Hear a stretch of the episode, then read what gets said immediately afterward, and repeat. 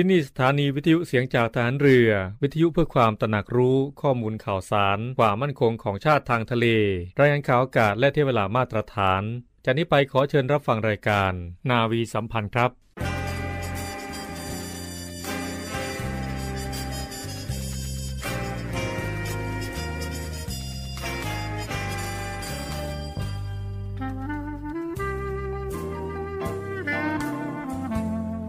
นายทหาร นายตำรวจทุกคน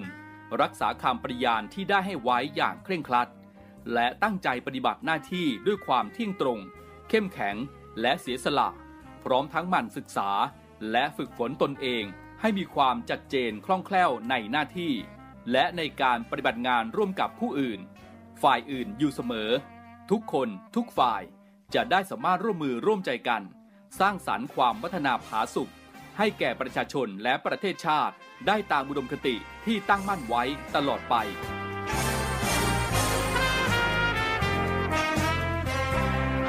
พระราชดำรัสพระบาทสมเด็จพระเจ้าอยู่หัว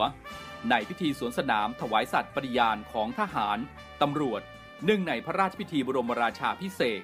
พุทธศักราช 2562 ในวันที่ 18 มกราคม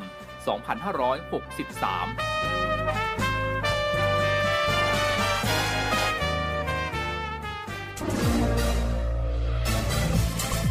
คุณกำลังฟังเสียงจากฐานเรือ ทุกความเคลื่อนไหวในทะเลฟ้าฝั่งรับฟังได้ที่นี่เสียงจากทหารเรือ กับช่วงเวลาของรายการนาวีสัมพันธ์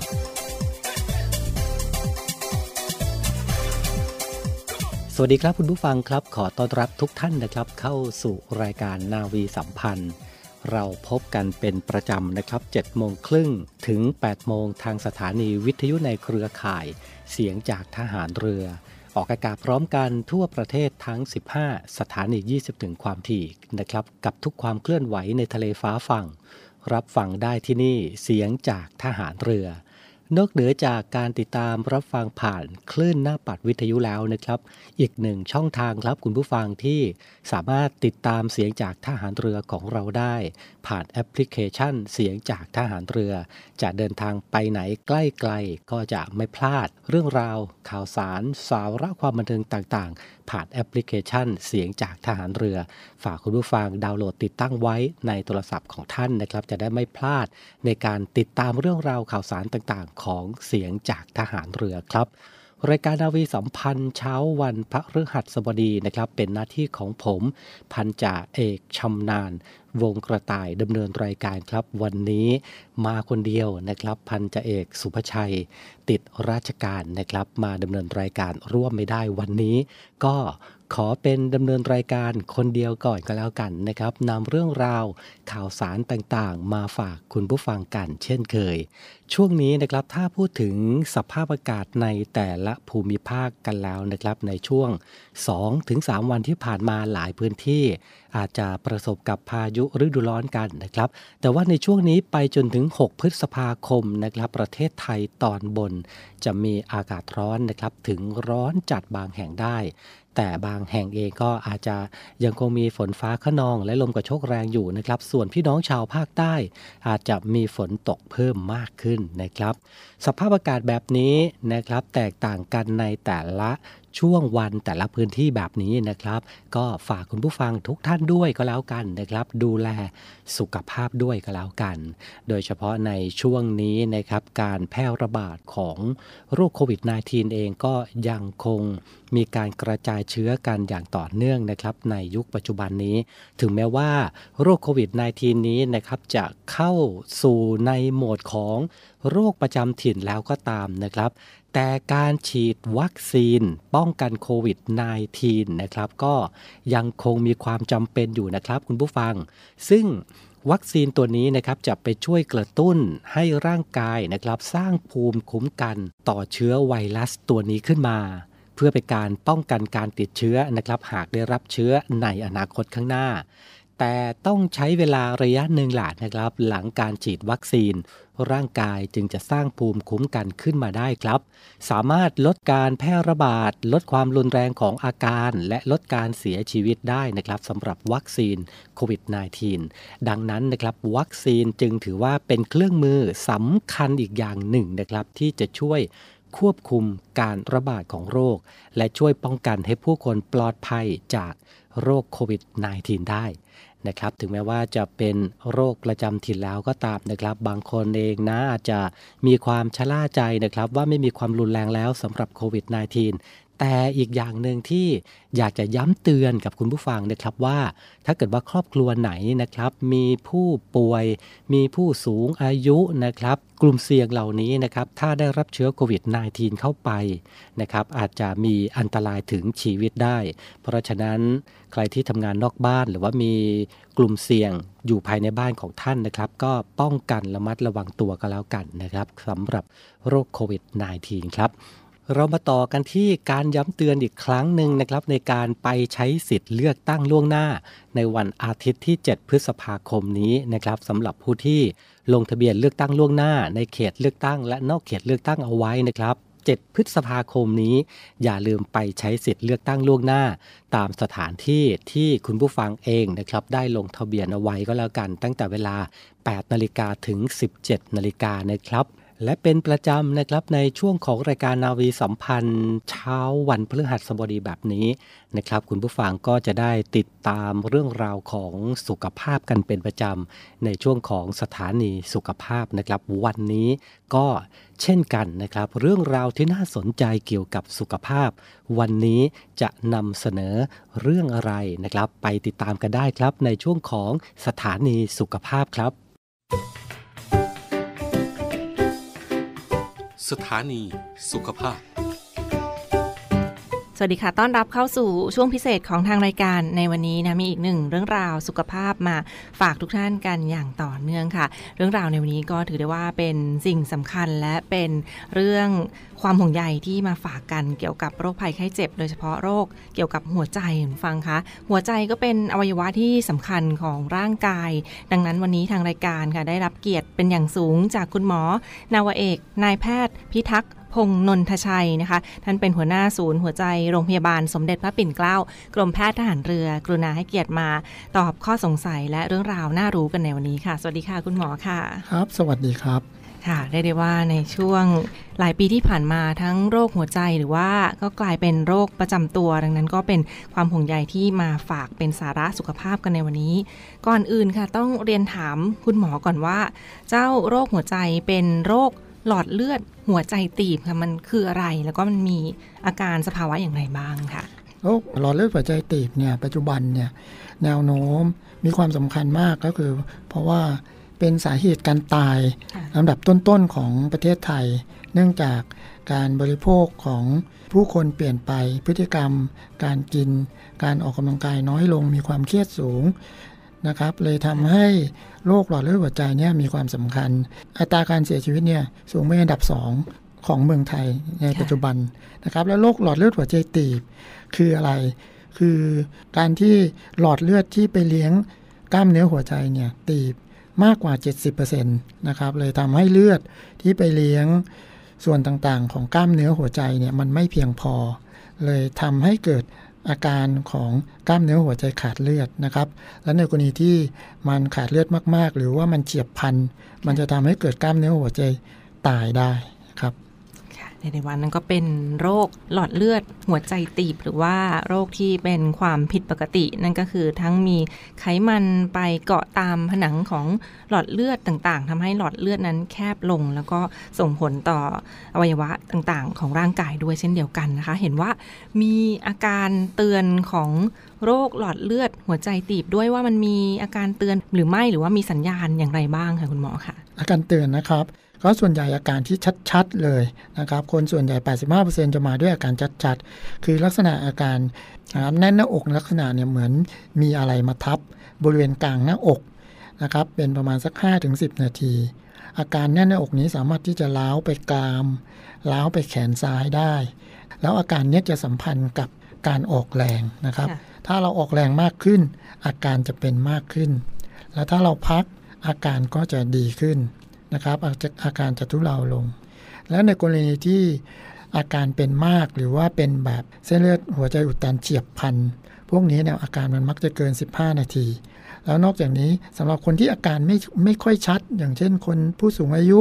คนไข้เป็นเบาหวานนะครับ พวกนี้เขาก็จะมาด้วยอาการเหนื่อย เขาไม่แน่นหน้าอกเขาจะมาด้วยอาการเหนื่อย หรือมาด้วยคลื่นไฟฟ้าเต้นผิดจังหวะ พวกนี้เขาก็จะมีอาการใจสั่น นะครับ หรือว่าถ้าเป็นมากจริง ๆ เลยคนไข้ก็จะหมดสติหัวใจหยุดเต้น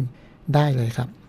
นั่นก็ถือได้ว่าเป็นอาการที่แสดงให้เห็นถึงว่าเป็นอาการของโรคหลอดเลือดหัวใจตีบดังที่คุณหมอได้กล่าวไปว่าชัดเจนเลยก็คือมันจะมีอาการแน่นหน้าอก ขณะที่เราออกแรงมากเกินไปหรือว่ามีความเจ็บปวดอย่างต่อเนื่องนะ ซึ่งจะเห็นได้ชัดเลยถ้าเป็นมากก็จะเกิน 15 นาที อย่างที่คุณหมอได้กล่าวไป ดังนั้นก็ต้องสังเกตอาการให้ดี ถ้าท่านใดมีอาการผิดปกติเหล่านี้ หรือว่ามีคุณปู่คุณย่าคุณตาคุณยายในบ้านก็ลองสังเกตอาการอย่างใกล้ชิดได้เช่นเดียวกันค่ะ ทีนี้ค่ะคุณหมอคะเห็นว่ามีสาเหตุของโรคหลอดเลือดหัวใจตีบ หรือว่าปัจจัยเสี่ยงใดบ้างคะที่ทำให้เกิดโรคหลอดเลือดหัวใจตีบค่ะ ปัจจัยเสี่ยงผมก็แยกเป็น 2 อย่างคร่าวๆ ก็คือปัจจัยเสี่ยงที่เราสามารถเปลี่ยนแปลงได้นะครับ ปัจจัยเสี่ยงอันที่ 1 ก็คือ ความดันโลหิตสูง ความดันโลหิตสูงเนี่ยเวลาเราเป็นนานๆแล้วเนี่ยมันจะทำให้หัวใจเราต้องทำงานหนัก กล้ามเนื้อหัวใจเราหนาตัวขึ้น และนอกจากนี้เราจะทำให้หลอดเลือดหัวใจของเราเนี่ยมันตีบแล้วมันแข็งนะครับ ก็เลยทำให้เส้นเลือดหัวใจมันตีบนะครับ โดยเฉพาะไขมันคอเลสเตอรอล ในเลือดสูงนะครับ ตัว LDL ไขมันตัวร้ายเนี่ย ถ้าเราปล่อยให้สูงเป็นเวลานาน พวกนี้เขาก็จะพอกอยู่ตามหลอดเลือด ก็เลยจะทำให้หลอดเลือดหัวใจเราตีบแคบลงนะครับ ปัจจัยที่ 3 ก็คือเรื่องเบาหวานเบาหวานก็เช่นกันครับ เบาหวานเนี่ยเวลาเราเป็นนานๆ แล้วทำให้หลอดเลือดของเราเนี่ยมันเสื่อมลง นะครับมันเสื่อมลงแข็งแล้วก็ตีบตันนะครับสำหรับคนอ้วน ในคนอ้วนเนี่ยเราจะมีปัจจัยเสี่ยงหลาย ๆ อย่างเพิ่มมากขึ้นนะครับ ก็เลยจะทำให้หลอดเลือดหัวใจเนี่ยเราเราตีบได้นะครับ จากการที่เขามีปัจจัยเสี่ยงอย่างอื่น เช่นเดียวกันกับการขาดการออกกำลังกาย เพราะว่าขาดการขาดการออกกำลังกายเนี่ย จะทำให้ปัจจัยเสี่ยงต่างๆ ของหลอดเลือดหัวใจเนี่ยมันเพิ่มขึ้น อย่างเช่น ไขมันก็จะเพิ่มขึ้น ความดันก็จะเพิ่มขึ้น เบาหวานก็น้ำตาลในเลือดก็จะสูง ปัจจัยต่อไปก็คือเป็นเรื่องการสูบบุหรี่ สูบบุหรี่เนี่ยจะทำให้หลอดเลือดเราเนี่ยเปาะแตกได้ง่ายเลย ไม่จำเป็นจะต้องตีบไม่จำเป็นจะต้องตัน เขาแตกได้เลยอยู่ดีๆก็แตกเลย ปัจจัยที่สำคัญอีกที่เราแก้ไขไม่ได้นะครับอันนี้คุณพ่อคุณแม่ให้มาอย่างเช่น คนไข้เป็นหลอดเลือดหัวใจตีบตั้งแต่อายุน้อยๆนะครับในผู้ชายเนี่ยถ้าเป็นก่อน 55 ปี คุณพ่อคุณแม่เป็นเนาะแล้วก็หรือผู้หญิงถ้าเป็นหลอดเลือดหัวใจก่อน 65 ปี อันนี้เป็นปัจจัยที่เราแก้ไขไม่ได้นะครับ คุณพ่อคุณแม่ให้มา พวกนี้หลอดเลือดมันจะเปาะแตกได้ง่ายนะครับ แล้วก็เพศ เพศชายเนี่ยจะมีปัจจัยเสี่ยงต่อหลอดเลือดหัวใจตีบเนี่ยมากกว่าเพศหญิงนะครับเพราะเพศหญิงเนี่ยมีฮอร์โมนในเอสโตรเจนในการที่จะช่วยดูแลทำให้หลอดเลือดหัวใจตีบน้อย แต่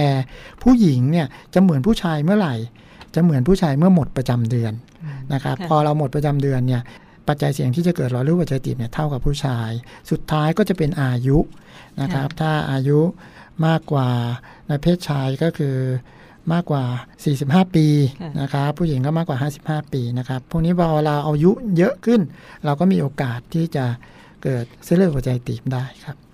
ในเดวันนั้นก็เป็นปัจจัยสำคัญเลยทีเดียวที่ทำให้เป็นความเสี่ยงต่อการเกิดโรคหลอดเลือดหัวใจตีบดังที่คุณหมอได้กล่าวไปนะคะ ทั้ง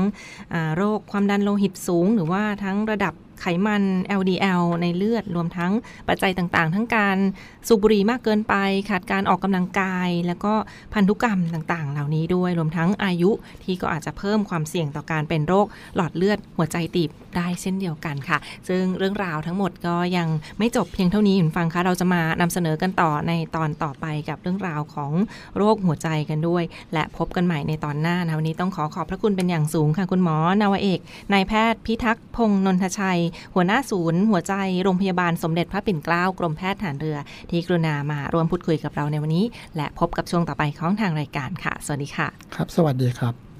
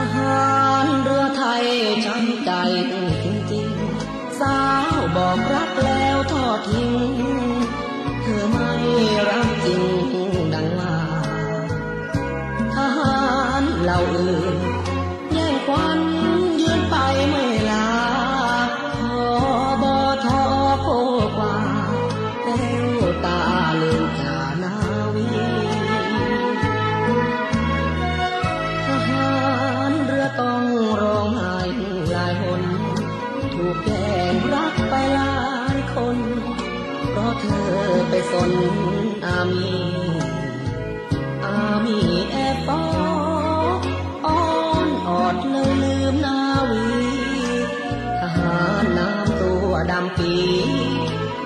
ว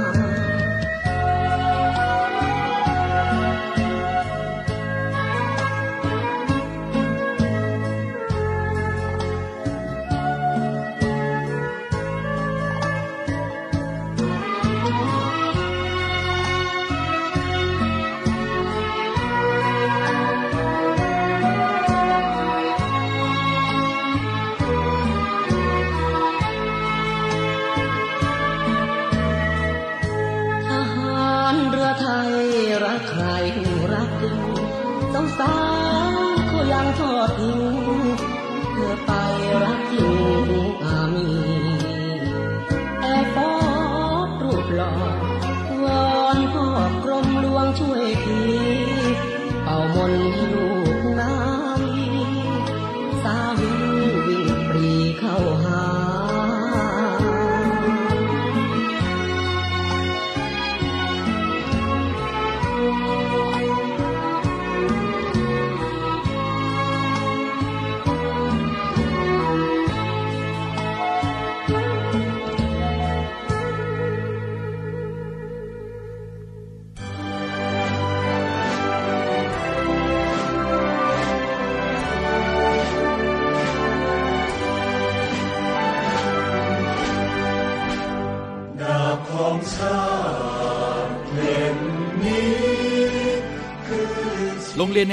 ร่วมกับสามสมอสมาคม จัดกิจกรรมเทิดพระเกียรติ พระอาจารย์พระองค์แรกของนักเรียนในเรือ เนื่องในโอกาสพลเรือเอกพระเจ้าบรมวงศ์เธอ พระองค์เจ้าอาภากรเกยรติวงศ์กรมหลวงชุมพรเขตอุดมศักดิ์ครบรอบ 100 ปีวันสิ้นพระชน ระหว่างวันที่ 15-19 พฤษภาคม 2566 ณ โรงเรียนในเรืออำเภอเมืองจังหวัดสมุทรปราการ โดยมีกิจกรรมต่าง ๆ ดังนี้ ในวันที่ 15 พฤษภาคม 2566 พิธีถวายสการะ กล่าวสดุดีเทิดพระเกียรติและร้องเพลงพระนิพนธ์ กิจกรรมเสวนา เสด็จเตี่ยของนักเรียนในเรือ สืบสารคำสอนเสด็จเตี่ยจวบจนปัจจุบัน และพิธีเปิดกิจกรรมเทิดพระเกียรติกรมหลวงชุมพร ณ โรงเรียนในเรืออำเภอเมืองสมุทรปราการ จังหวัดสมุทรปราการ โดยมีพลเรือเอกเชิงชายชมเชิงแพทย์ ผู้บัญชาการทหารเรือเป็นประธานในพิธีในวันที่ 16 พฤษภาคม 2566 กิจกรรมจิตอาสาพัฒนาสารกรมหลวงชุมพร ณ วัดโพธิยาราม ตำบลท้ายบ้าน อำเภอเมือง จังหวัดสมุทรปราการ ในวันที่ 17 พฤษภาคม 2566 กิจกรรมบริจาคโลหิต เพื่อถวายเป็นพระราชกุศล ณ สโมสรสัญญบัตรโรงเรียนในเรือ และระหว่างวันที่ 16 ถึง 19 พฤษภาคม 2566 กิจกรรมเปิดโรงเรียนในเรือโ Open House ให้หน่วยงานภาครัฐ ภาคเอกชน นักเรียน นักศึกษา และประชาชน เข้ามาสการะกรมหลวงชุมพร และเยี่ยมชมนิทรรศการเทิดพระเกียรติกรมหลวงชุมพร เกิดมาทั้งที มันก็ดีอยู่แต่เมื่อเป็นขอเชิญชวนผู้ศรัทธาในกรมหลวงชุมพรเข้าร่วมกิจกรรมตามวันและเวลาดังกล่าว สามารถติดต่อสอบถามรายละเอียดเพิ่มเติมได้ที่ กองกิจการพลเรือน กองบัญชาการโรงเรียนในเรือ หมายเลขโทรศัพท์ 02 475 7403 02 475 3963 หรือติดตามข่าวสารได้ทาง Facebook โรงเรียนในเรือ และเว็บไซต์โรงเรียนในเรือ ทั่วทั้งกรุงก็ไม่ลืมได้ ทั้งเซาทั้งเวสทั้งนอร์ทั้งอีสจะคิดถึงตัวเราใหญ่จะต้องตายทุกคนไป ส่วนตัวเราตายไว้ยืนไว้ยืนแต่ชื่อให้โลกทั้งหลายเขาลือว่าตัวเราคือทหารเรือไทยเข้าสู่ในช่วงสุดท้ายนะครับ ของรายการนาวีสัมพันธ์เช้าวันนี้นะครับ ไปเริ่มต้นภารกิจของกองทัพเรือนะครับ โดยทัพเรือภาคที่ 1 จัดกิจกรรมปลูกป่าชายเลน บริเวณฐานส่งกำลังบำรุงฐานเรือตราดอำเภอแหลมงอบจังหวัดตราดนะครับ โดยทัพเรือภาคที่1นะครับจัดกิจกรรมปลูกป่าชายเลน ซึ่งถือว่าเป็นกิจกรรมที่อนุรักษ์และฟื้นฟูทรัพยากรธรรมชาติ และสิ่งแวดล้อมในทะเลและชายฝั่ง อีกทั้งเป็นการรักษาระบบนิเวศนะครับ รวมถึงการอนุรักษ์ป่าชายเลน ให้มีความอุดมสมบูรณ์นะครับ พร้อมที่จะเป็นแหล่งศึกษา และแหล่งท่องเที่ยวเชิงอนุรักษ์ทางด้านนิเวศวิทยาด้วย การดำรงชีวิตของสัตว์ป่าชายเลนนะครับ ซึ่งถือว่า เป็นองค์ประกอบที่สำคัญยิ่งนะครับของชายฝั่งทะเล ซึ่งการจัดกิจกรรมปลูกป่าชายเลนในครั้งนี้นะครับก็มีกิจกรรมประกอบไปด้วยการอบรมให้ความรู้เกี่ยวกับการปลูกป่าชายเลน สร้างความรู้ความเข้าใจ ตลอดจนการปลูกจิตสำนึกนะครับในการอนุรักษ์และฟื้นฟู ทรัพยากรธรรมชาติ และสิ่งแวดล้อม ในทะเลและชายฝั่ง โดยมีวิทยากรที่มีความรู้ความสามารถนะครับบรรยายให้ความรู้ และได้มีกิจกรรมร่วมกันครับปลูกต้นโกงกลางในท่อใยหินจำนวน 100 ต้นด้วยกัน โดยกิจกรรมในครั้งนี้นะครับมีผู้เข้าร่วมกิจกรรมปลูกป่าชายเลนนะครับได้แก่กำลังพลจากฐานส่งกำลังบำรุงฐานเรือตราดกำลังพลในหมวดเรือลาดตระเวนชายแดน หน่วยงานภาครัฐ ภาคเอกชน และประชาชนในพื้นที่นะครับ ร่วมกิจกรรมกันในครั้งนี้ไปปิดท้ายกันที่กองทัพเรือและสภากาชาติไทยนะครับ ขอเชิญ ร่วมบริจาคเงินโดยเสด็จพระราชกุศลบำรุงสภากาชาติไทย ในการแสดงการชาติคอนเสิร์ตครั้งที่ 49 เฉลิมพระเกียรติองค์บิดาของทหารเรือไทย แสงทิพย์แห่งอาภากร เสียงทิพย์จากราชนาวีครับ ในวันอังคารที่ 27 และวันพุธที่ 28 มิถุนายนนี้นะครับ เวลา 19นาฬิกา30 นาทีณหอประชุมใหญ่ ศูนย์วัฒนธรรมแห่งประเทศไทย ขอเชิญชวนผู้มีจิตศรัทธานะครับ ร่วมบริจาคเงินโดยเสด็จพระราชกุศลบำรุงสภากาชาติไทย โดยไม่หักค่าใช้จ่าย สามารถร่วมบริจาคเงินโอนเงินผ่านบัญชีธนาคารไทยธนชาติ บัญชีเลขที่ 115ขีด1ขีด07541ขีด1และบัญชีธนาคารกรุงไทย หมายเลขบัญชี 662 ขีด3ขีด4390ขีด9ชื่อบัญชีกาชาติคอนเสิร์ตครั้งที่ 49 ครับและทั้งหมดนี้นะครับก็คือเรื่องราวข่าวสารนะครับในช่วงของรายการนาวีสัมพันธ์ประจำวันนี้ คุณผู้ฟังสามารถติดตามรายการนาวีสัมพันธ์ได้เป็นประจำทุกวันนะครับ 7นาฬิกา30 นาที ถึงเวลา 8นาฬิกาทางสถานีวิทยุในเครือข่าย เสียงจากทหารเรือครับ วันนี้ผมพันจ่าเอกชำนาญวงกระต่ายผู้ดำเนินรายการพร้อมด้วยทีมงานนาวีสัมพันธ์ทุกคน ต้องลาคุณผู้ฟังไปด้วยเวลาเพียงเท่านี้ ช่วงนี้อากาศเปลี่ยนดูแลสุขภาพด้วยกันแล้วกันนะครับ วันอาทิตย์ที่ 7 พฤษภาคมนี้อย่าลืมไปใช้สิทธิ์ล่วงหน้ากันสำหรับวันนี้สวัสดีครับ อยู่ที่เรียนรู้ อยู่ที่ยอมรับมัน ตามความคิดสติ เราให้ทัน อยู่กับสิ่ง ใช่สิ่งที่ฝัน และทำสิ่งนั้น ให้ดีที่สุด